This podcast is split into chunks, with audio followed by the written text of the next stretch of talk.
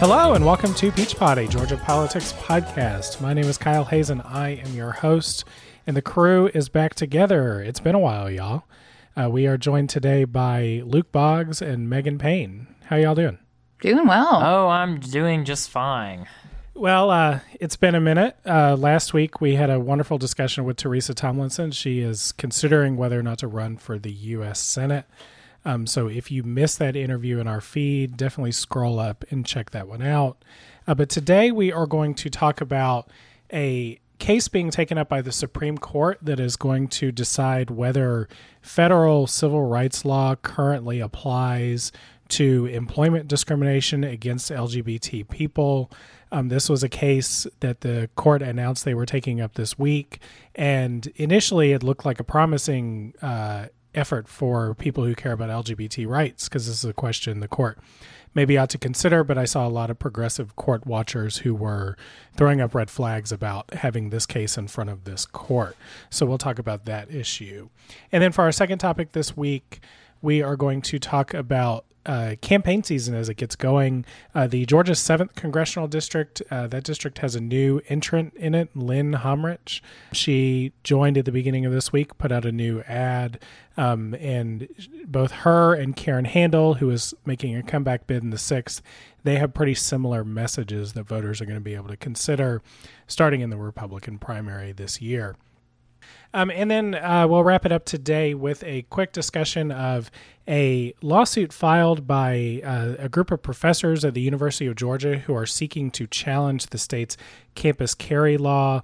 Um, they are making an argument that the state constitution prohibits the legislature from enacting a law like campus carry because the board of regents has authority over what goes on on university of system University System of Georgia campuses.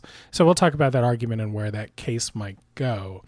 But first, y'all, this is the first time that we've gotten together since the Mueller report was released.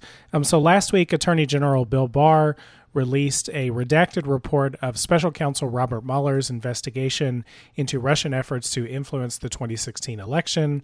The report concluded that there was insufficient evidence to establish that the president or his associates engaged in a criminal conspiracy with Russia, but the special counsel did not clear the president on obstruction of justice, leaving that determination to Congress. Georgia's elected Democrats have largely avoided calling to start the impeachment process, with one exception being uh, potential Senate candidate Teresa Tomlinson, who we talked to last week. Let's start on this one. And Luke, let's start with just your reaction to what was in the Mueller report and what you think about the next step should be in terms of whether or not Democrats in the U.S. House should consider beginning the impeachment process with the president.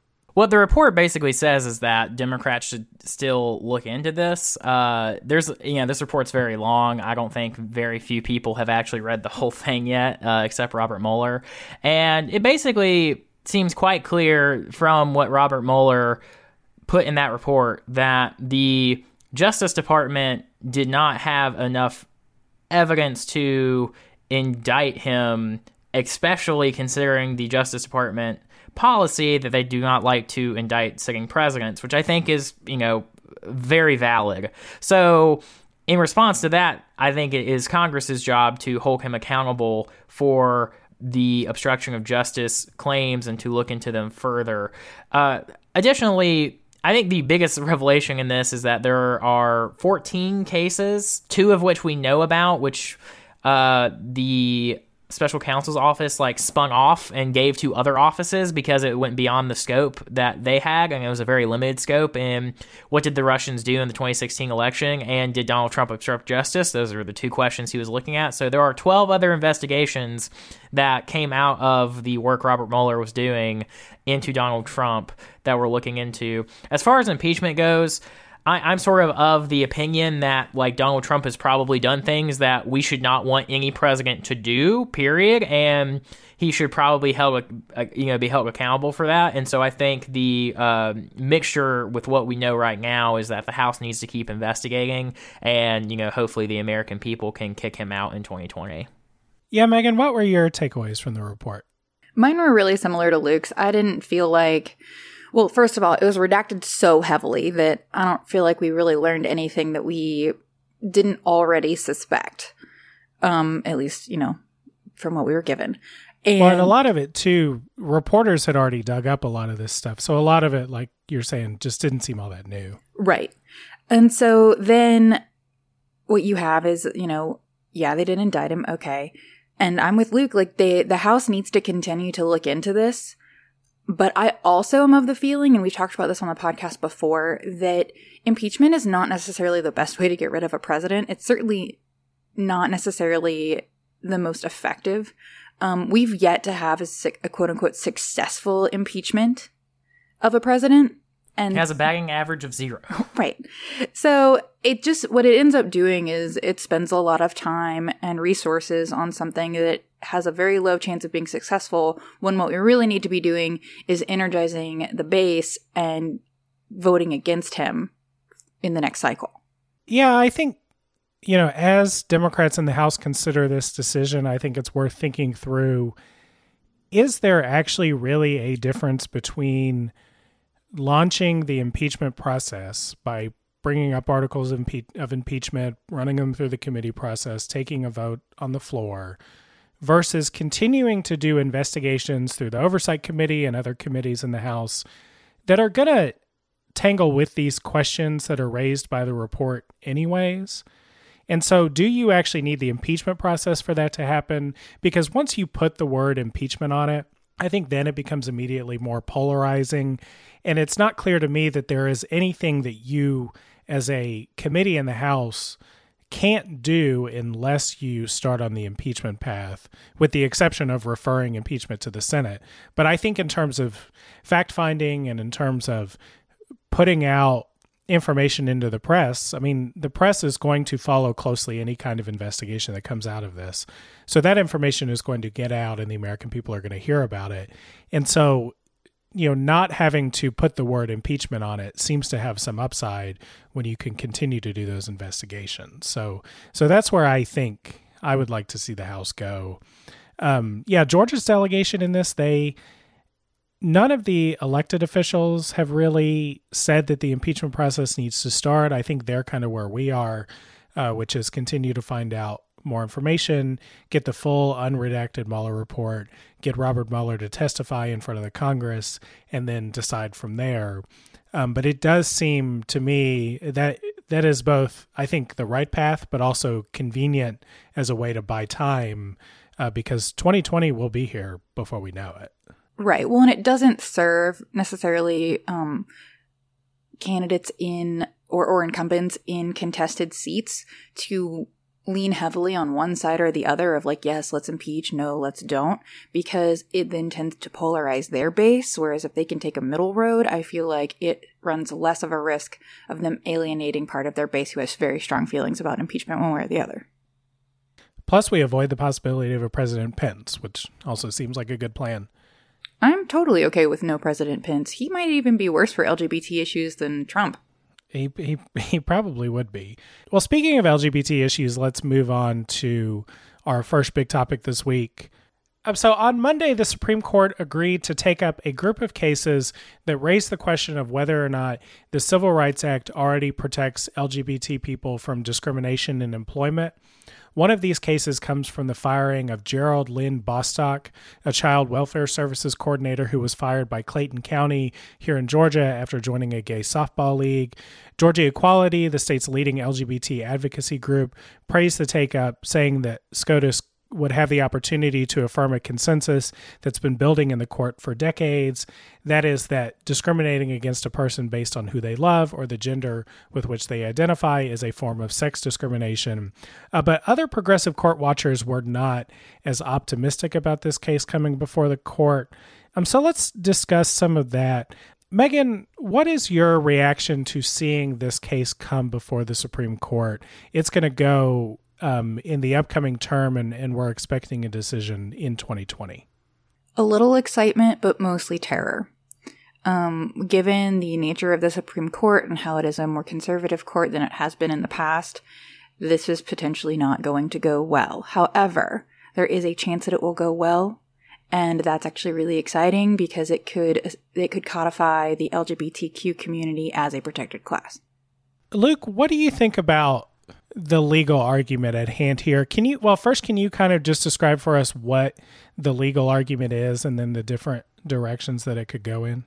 It's still very early, but the basic outline of what we'd be looking at here is that Title VII protects people against discrimination in employment because of sex. And some people read sex very limitedly, and other people read sex very expansively. And so the question is in you know in the language of Title VII, does sex include sexual orientation and gender identity, or does it just mean are you male or female? Uh, I mean that's really what we're coming down to is just a statutory interpretation. And while the justices and the you know court has faced these questions before, this is the first time to my knowledge that they have faced these questions post the gay marriage decision. And so if you uh, are following the precedent of the court in that gay uh, marriage is constitutional and required by the Constitution, then it would not be uh, a very far step in my mind to include uh, at least sexual orientation on you know as part of title VII, if not also gender identity. Yeah and th- this is an important question for lgbt people megan. What what are some of the impacts of employment discrimination on lgbt people? So in the state of georgia and in i believe at least 20 other states in these united states there are no protections for LGBT people re- re- regarding keeping one's job. So there are all these non-discrimination clauses that people have, um, and things like race are protected and actual sex is protected and those sorts of things. But gender identity and um, sexual orientation are not protected, and so it just kind of alienates the this class of LGBT people where things get kind of dicey and there there have been people who have been fired because of their sexual orientation or their gender identity as we're seeing in these three cases that are in front of SCOTUS. So it it could potentially mean the loss of jobs. It could be, mean the loss of livelihoods and there's no protection and no recourse for that right now. So yeah, and that's really what happened in this case. So the reason you know particularly that we inter- we're interested in this case is because it does draw on a case that happened in Georgia. As we said, uh, this man Gerald Lynn Bostock, he was a child welfare services coordinator for Clayton County, and AJC reported on this when describing the case earlier this week. They uh, talked about how uh, Bostock had consistently had good performance reviews with the county, and then at one point he joined a gay softball league, which was the way in which his employer found out about his sexual orientation. And um, he said in court, he said that he was criticized for his participation in the league. And in April of 2013, the county conducted an audit on the funds that were managed by Bostock and fired him two months later for what was described as conduct unbecoming of a county employee. But Bostock argued in court that the audit and uh, the resulting criticism of his performance was just a pretext uh, to fire him because he was gay. Um, so his case is one of three cases that the court has taken up, but they all focus on this question of whether or not the prohibition of discrimination on the basis of sex in the Civil Rights Act applies uh, to sexual orientation and gender identity. Megan, why could this case go badly? So, fun fact before I tell you why the case could go badly. Did you notice in the audit that they said that he misspent Bostock misspent funds at midtown restaurants, which are in the known gayborhood, which is like an extra nail in the coffin. Oh, he's extra gay because when he screwed up his job, or so they say, it was at gay places too. I did not notice that. Um, so yeah, fun, horrifying fact. Um, but why could this go badly? This could go badly because A, it could solidify in people's minds that, okay, it's okay to discriminate against the LGBTQ community, but also depending on how the language is interpreted, it could actually gut Title VII for women in general yeah, this was the thing that I found most alarming. Uh, Mark Joseph Stern at Slate wrote about this, and and he basically argued that the the language is very simple And so the language in the statute has allowed courts to find protection against sexual harassment, protection against uh, gender stereotyping. There was another case from the 80s in which a, a woman who was a high performer at an accounting firm and she was passed over for being made a partner at that firm uh, because her colleague says that she was too masculine. She she acted too much like a man, and and the court eventually found that discrimination based on gender stereotypes was prohibited because of the way that this text was read. And so the sort of worst case scenario as you look at this is that not only would this be a missed opportunity to provide these protections for LGBT people, but you also could roll back some of the cases that had um, had been decided before. Luke, how how do you think, given the current court, how do you think that this might shake out?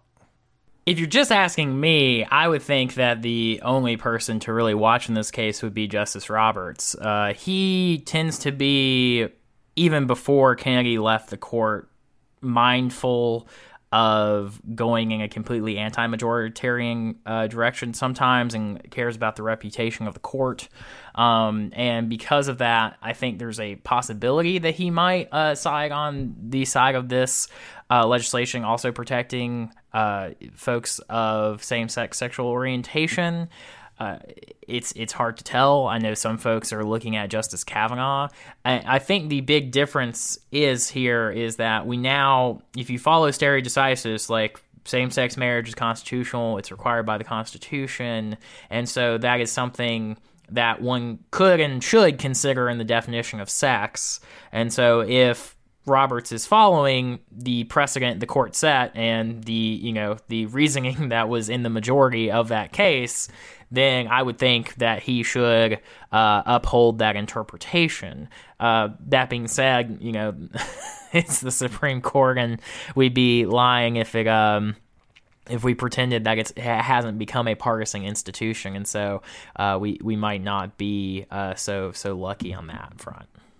The other aspect of this is looking at the uh, legislative intent and unfortunately, on that front, it's pretty clear that was not the intent of the legislators. Uh, and it's actually a strange place we're in because it's a shame Scalia is not here anymore because uh, Justice Scalia uh, hated uh, legislative intent arguments and went after people who made them quite aggressively. So uh, his absence on the court will be uh, somewhat felt because of that. So, Megan, if this ultimately doesn't go well, as a lot of people think, you know, hopefully you avoid the worst case scenario where where the ruling ends up rolling back other rulings that have expanded protections for women in other areas related to gender discrimination. Is there another opportunity for LGBT LGBT people to be protected in you know by to be protected by law? Yes. So in fact, as we speak, the Equality Act is in front of both the House and the Senate. And so uh, we're waiting to see if if that's going to move in either chamber. For those who are not familiar with the Equality Act, it does add the same it adds to the Civil Rights Act of 1964. Somebody check me on that. I think it's 4. Basically, it adds the LGBTQ community as a class of protected citizens. You know, I I would like to think, you know, nearly seven in ten people now polling shows think that employers should not be able to fire somebody because of their sexual orientation or gender identity. So you would hope that there would be a large constituency for this legislation in Congress right now. The one concern I would have is I, I bet there's almost no way to get Trump on board if he is listening to Mike Pence on this issue. I think the interesting thing with this bill is um, this is, it, I imagine it will pass the House. I, I think it'll have no problem passing a Democratic House, but you know, it may not go anywhere in the Senate. This bill is going to be out there as likely as a House passed bill in this Congress when this decision gets handed down. And if, particularly if it is viewed as this counter majoritarian opinion where the country has largely moved on and gone one way, uh, but the court has not, and they are really an outlier, then this bill is going to be out there as the solution. And it's going to be out there in the summer of 2020, when this ruling is expected to come down, which is going to be the heat of the presidential campaign, and the Democratic nominee and President Trump are going to have to take positions on where they stand on this. And I think it's an interesting, uh, potentially an interesting political issue where it's another point where Trump may have to take a very, very unpopular position while while Democrats are going to be standing on the side of, you know, seven in ten people in this country. So the one uh, sort of oddity uh, that we noticed about this bill is that it is currently inter- it's introduced in the House and the Senate. You know, we would expect it to move in the House and, and maybe not in the Senate. But uh, Megan, why is this bill currently introduced on both sides of the Congress? Well, it increases the odds of it passing, but also it shows how much support there truly is in the Congress. There are something like 280 co sponsors of these bills combined, and the bills, as far as I can tell, are identical text, except for one says Senate and the other says House. Um, and so this just a increases the odds of it passing, but as already mentioned, it, there, it's very likely it'll do anything in the Senate. But it's just a nice statement piece, and also really shows that this isn't a terribly partisan issue because of who has co-sponsored it and how many co-sponsors there are. Do we know if there's bipartisan co-sponsors? There are only three Republicans who have co sponsored it, but there are still three Republican co sponsors nonetheless. So that's pretty, it's pretty telling, just given where the nation is going, that this is starting to become less of a partisan issue.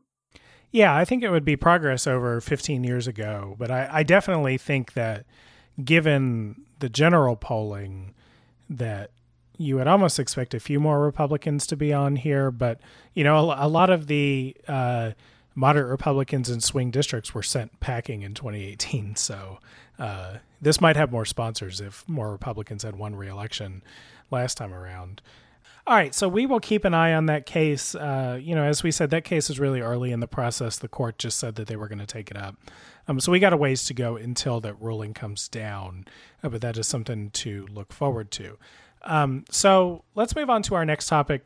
Also on Monday, uh, Lynne Homrich, a former Home Depot executive, entered the race for the 7th Congressional District. Her opening video attacked high profile Democratic women, including Alexandria Ocasio Cortez, Rashida Tlaib, and Ilhan Omar, and said that she was going to go to Congress to stand with President Trump. Her video mirrors the opening missive from Karen Handel, who launched her comeback bid for the 6th Congressional District, and her video also started with cameos of the same women. Um, including the exact same clip of Nancy Pelosi uh, talking about no money for Trump's wall. Uh, let's start by listening to a little bit of Homrich's opening message here. I'm running for Congress to strengthen our economy, make sure families have affordable health care and great schools, and that American values are celebrated, not attacked. I'll work with President Trump to make America stronger, and I'll take on the career politicians from both parties to get results for you. We need more competency and less chaos. Results, not resistance. Together, we can change Washington and start solving problems again. Join me. Luke, what do you think about Republicans setting up this race by number one, saying that they're going to go to Washington to stand with President Trump, and number two, picking out uh, AOC, Tlaib, and Omar and saying that if her kids acted like them, she would ground them, or if her employees acted like them, she would fire them, which was another part of that ad. What do you think about that introduction into the race? I think it's a strange tone to take. It, it, feels very like Southern strategy in 1970s, and everything that we've seen indicates that the suburbs which is you know effectively a, a, large part of the district is, is moving away uh, from that kind of politics and really have, have been turned off by that. So I, am pretty surprised that's the dire- the direction that you know she's going in. And the seventh is a really interesting race because obviously everyone has been talking about the the sixth since Lucy McBath won, but you know, Carolyn Bourdeaux got a lot less attention than Lucy McBath did. It's the, you know, the seventh was the district that all the political insiders, all the politicos and data freaks like I am looked at and thought, like, this is the seat that we can flip. And Bourdeaux really almost got there with far less money, far less attention and being a first time candidate. And so I think this is just a sign that the Republicans don't really know how to uh, win general elections in these seats safely, and they're very, very focused on winning their primaries. This this is a you know this is a Republican primary ag. Like you would not be running this ag unless you had to win a Republican primary, and so that that's my major takeaway because last time it was almost you know 400 votes away uh, from from flipping. You're going to be in a presidential race. Uh, any Democratic presidential nominee who's trying to win the state of Georgia will be very active in this district. So I, I, I just think this is an opening salvo, and we're going to see a lot more of this. And it'll be interesting to see how uh, the district reacts to it. Megan, uh, two women running on the Democratic side, they had a pretty sharp response to Homrich's ad. Carolyn Bourdeaux said that Homrich will quickly realize that she does not represent the values of our district and that voters here simply do not accept someone who thinks they can who thinks she can buy our seat in Congress to cozy up to Donald Trump while being condescending and dismissive to women leaders of color. Nabilah Islam said uh, that this is a majority minority district and she chose to attack three women of color in her rollout video. It just goes to show you what Homrich and the GOP really think about communities of color. What did you make of those reactions? I absolutely agree with them. It was a bad move on Homrich's part to call out the three women that she did. I get the point that she was trying to make, but at the same time, with mm-hmm. the political stakes being what they are, you're going to see some more fiery behavior. And it's not just on the side of the Democrats, right? It's on the side of the Republicans too. Wouldn't she also ground the president for the way he's been behaving? I mean, take away his phone and his Twitter account. So the same logic that she used to talk badly about the Democrats can be used to talk badly about the president himself. So yeah, lady, go ground the president. See ya in a you know an election cycle or two. I think the really notable thing about this is that even Renee Unterman had a strong response. Her quote was, uh, maybe that buckhead lady running for the 7th Congressional District might need to take some directions to hashtag coming, hashtag Lawrenceville, because of course it was a tweet. Uh, turn on that Mercedes G, uh, sorry, turn on that Mercedes GPS for I-85 North or GA, GA400. Be glad to show you around. So, and, and somebody quote tweeted her and, and, uh said she was uh, really savage, and then she tweeted that, retweeted that tweet about herself. I kind of wanted to subtweet her a little bit and say, "Well, what if I want to take a train there? Because I can't. you can't. You can't. can. Can you even take a bus there? Yeah, maybe. Probably not, though. Not not not, not, not in a reasonable amount of time because Gwinnett decided to vote no on MARTA. Anyways, yep. I digress. Um, yeah, I I'm really intrigued by the the view that this type of campaigning is kind of a new updated for 2019 southern strategy. These are three women of color who are pitched as radicals um, and this radical messaging about people who do not represent your values and they all happen to be non-white is striking to me. Um, and it's striking you know it's not surprising that somebody like David Perdue might use that kind of rhetoric when running statewide because David Perdue's preaching to a choir in rural Georgia, and that choir, you know, believes that message, and they they this is why both Trump and and and Brian Kemp ran up big numbers in rural Georgia. The seventh congressional district is not located down in Metter. It is in Metro Atlanta, and it is uh, I think. Hey, Gwinnett, everything is better and better, Kyle. Yeah, that's what I hear. Um, and it's the district may be one of the most diverse districts in the country. I know Gwinnett County is one of the most diverse counties in the country.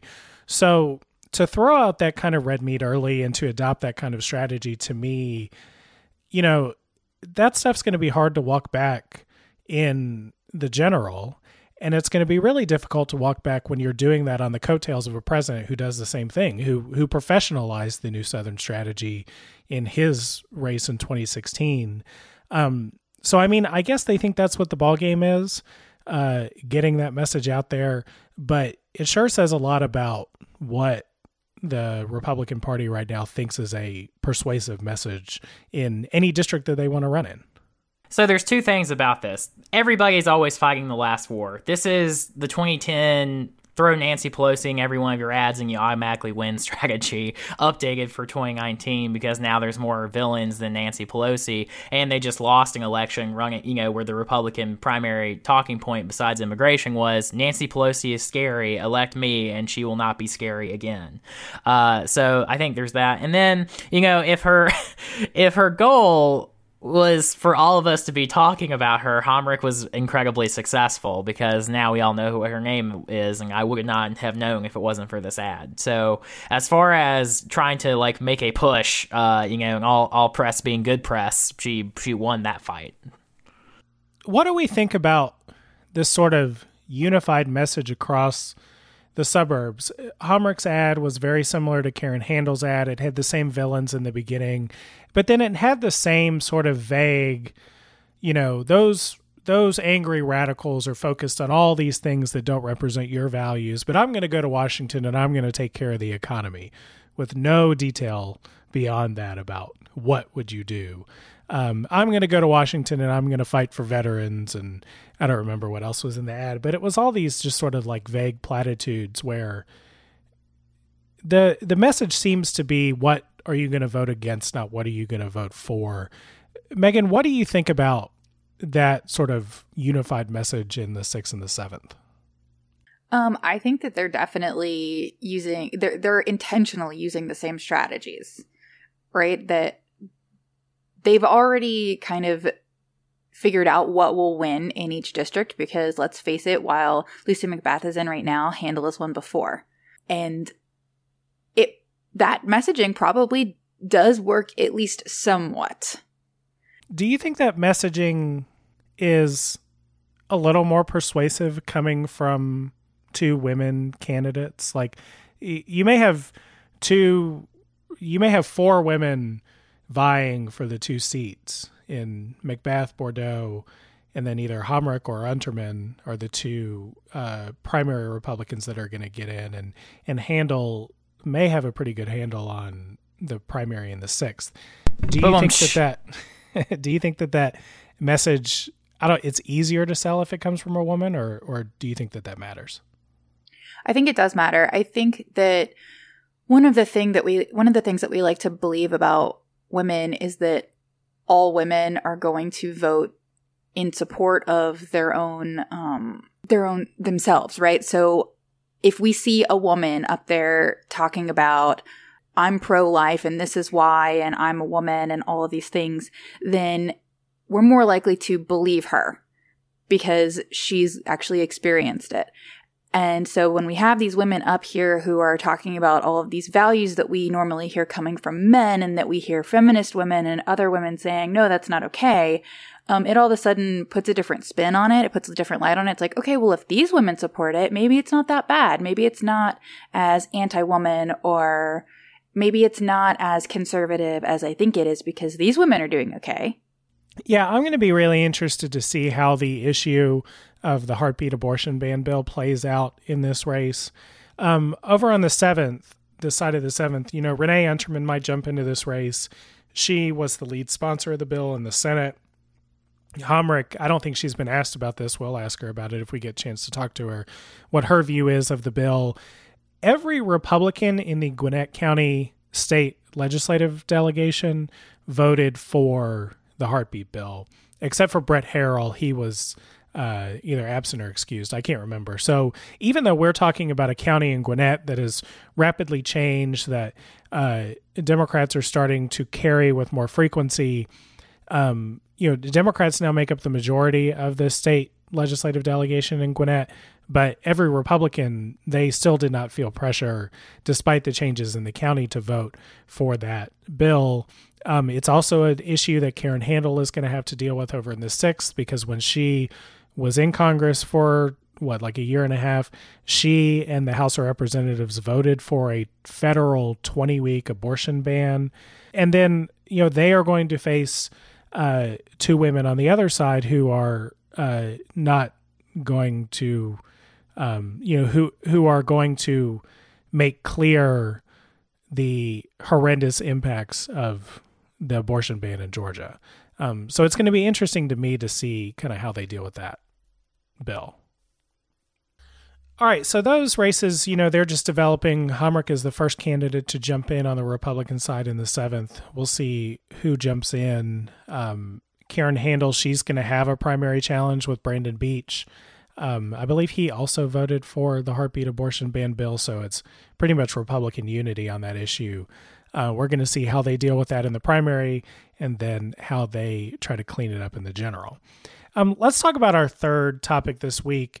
Uh, earlier this week, the AJC reported that a group of Georgia professors was going to issue a legal challenge to the campus carry law, the law that allows people to carry guns on college campuses in the state of Georgia.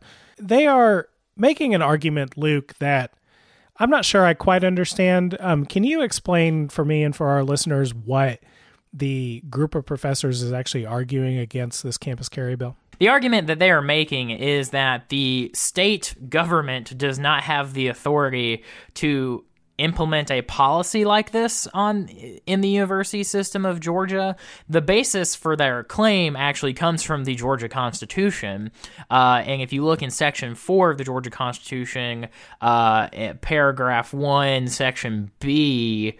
Pull out your constitutions, folks. Yes, your Georgia Constitution. I know you've got one in your pocket. Exactly. The en- the end of that uh, section B says, "quote The government control and management of the university system of Georgia and all of the institutions in said system shall be vested in the Board of Regents." Of the university system of Georgia. So they basically are saying because of that, the state does not have the authority to to make a policy uh, like campus carry effective. The primary issue that they have run into this is pretty interesting because if you look at the brief of appellees that was filed on February 11th, 2019, the state basically says they have no standing and they don't actually address the merits of their claim. Uh, Georgia is one of the states that has sovereign immunity, and so uh, the state basically is claiming that since the uh, state of Georgia cannot be sued, uh, they do not have the authority to bring this. Sorry, they do not have the uh, standing to bring this case, uh, which means that basically the court can't hear it. If that is true, uh, the professors tried to get around this by not suing the state of Georgia, but instead suing Nathan Deal and Chris Carr uh, when obviously Nathan Deal was governor because this case began some time ago. And now uh, has been updated that they are suing uh, Brian Kemp in their individual capacities and basically uh, making the argument that because they let this policy go through and are in, in, part of implementing it, uh, they, they are uh, at fault. Now, is this? I have a narrow technical question here for you, Luke.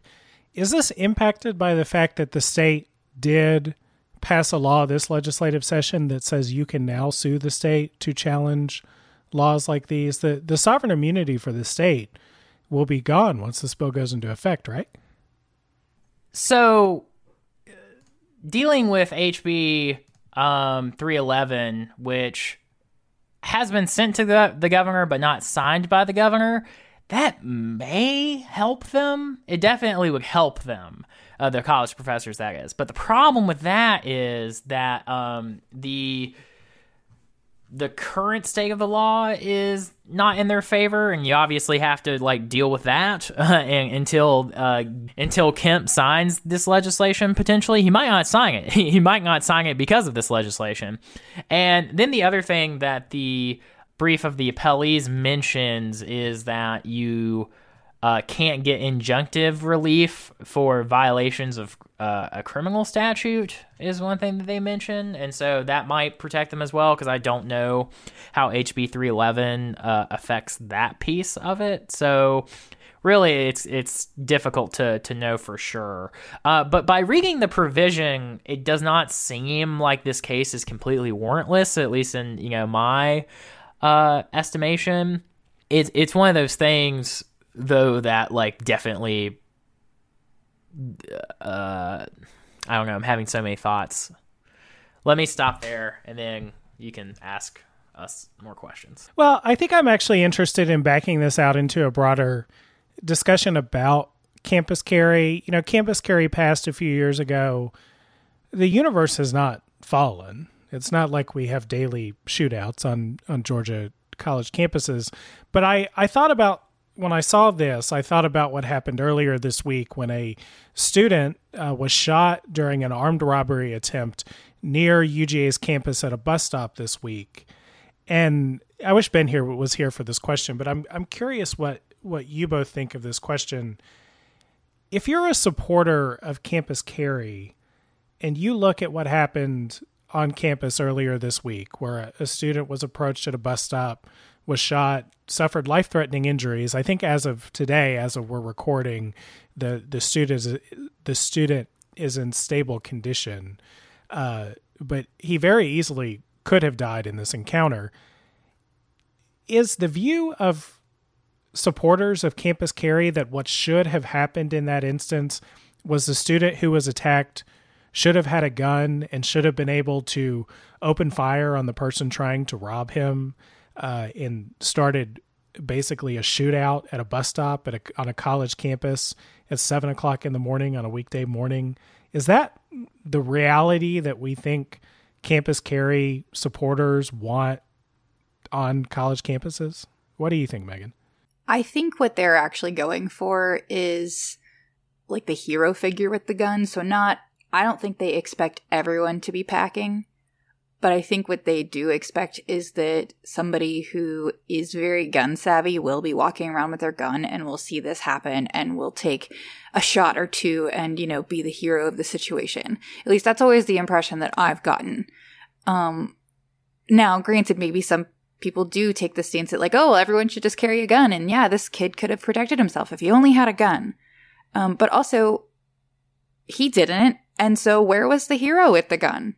There were no guns around except for the guy doing the shooting, the guy committing the robbery. So, you know, what's Campus Carry doing, really?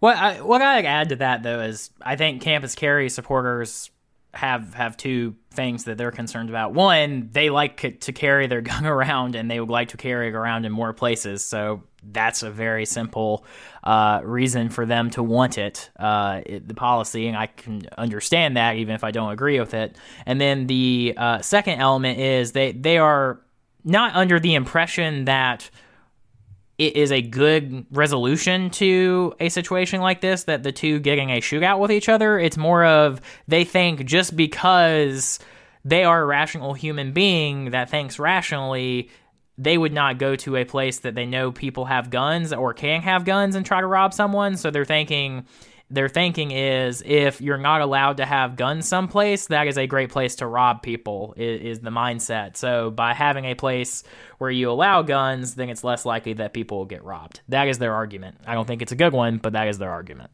Yeah, I just, I don't know. I don't buy it. I'm just, I'm not a, I'm not a fan of campus carry, but, but I, I am going to be curious to see how this lawsuit goes as it moves forward and if instances like these play into I mean it's obviously not going to play into the legalistic you know decision on this is a constitutional question um, and not really you know the constitution does not speak on gun policy. Um, so what do we think about the status of this law moving forward for democrats? You know there's a real chance the democrats would have a shot at taking the state house in 2020 um, uh, Stacey Abrams ran on repealing campus carry when she ran for governor. Do should Democrats be running on repealing this law? Um, running on it, maybe mentioning it might be more the the approach I would take. So it's you already kind of mentioned it, Kyle. It, this has been in effect. This guy hasn't fallen. It's clearly not helping nor hurting the situation. Now, granted, things may change between now and when campaign season really gets into high gear. Um, so I do think that it should be mentioned, but I think that we have bigger fish to fry and bigger things, bigger issues that we need to hear from our candidates about. Um, but sure, yeah, they can mention, oh yeah, I'm going to re- repeal campus carry too. What I'd prefer to hear about is what they're going to do about guns in general, not just campus carry. Luke, I have a question what do we what does what do next steps look like for this particular case. I'm not really familiar with what comes next as far as a case that may or may not have standing. Yeah, you know, so the judge is going to look at it. Uh, the reporting we've seen says that they'll make a decision by November. So I, I imagine that both sides are going to go back and forth and you know try to you know the professors are going to try to show that they have standing, and the uh, uh, the state's going to keep saying that they don't. Uh, but we're really going to have to look and see if uh, Governor Kemp signs HB 311 because I think that could probably affect the case and it, it's one of those things that you know judges work in a mysterious way. So it's, it's really hard to, to tell which direction this is going to go. But since it was thrown out once before and it doesn't seem to be uh, significantly different than the case they brought last time, that doesn't bode well for them. But three again, three eleven might make um, a difference, and yeah, the the plaintiffs have had ability to refine their arguments. So uh, we'll just have to watch and see, and we'll. It seems like we we will know uh, by November. All right. Well, I think we are going to wrap it there. Lots of coming attractions on this uh, week's podcast. Are we going to impeach the president? Are we going to protect LGBT people in the workplace? Are we uh, going to Trumpify the sixth and seventh districts? And are we going to ban guns on campuses? All of those questions will be answered I don't know, sometime before we quit doing this podcast. Uh, but for now, we are going to leave it there. Uh, so thank you, Luke Boggs, for joining our show today. My pleasure. And Megan, always wonderful to have you as well. Thanks, Kyle. Alrighty, guys. We will talk to y'all next week. All right. Bye. Bye. That's our show for the week. If you like what you heard, share the show with a friend and go over to iTunes and give us a rating or a review. It really helps other people find our show. We'll be back with another episode of Peach Pod next week. Until then, take care, y'all.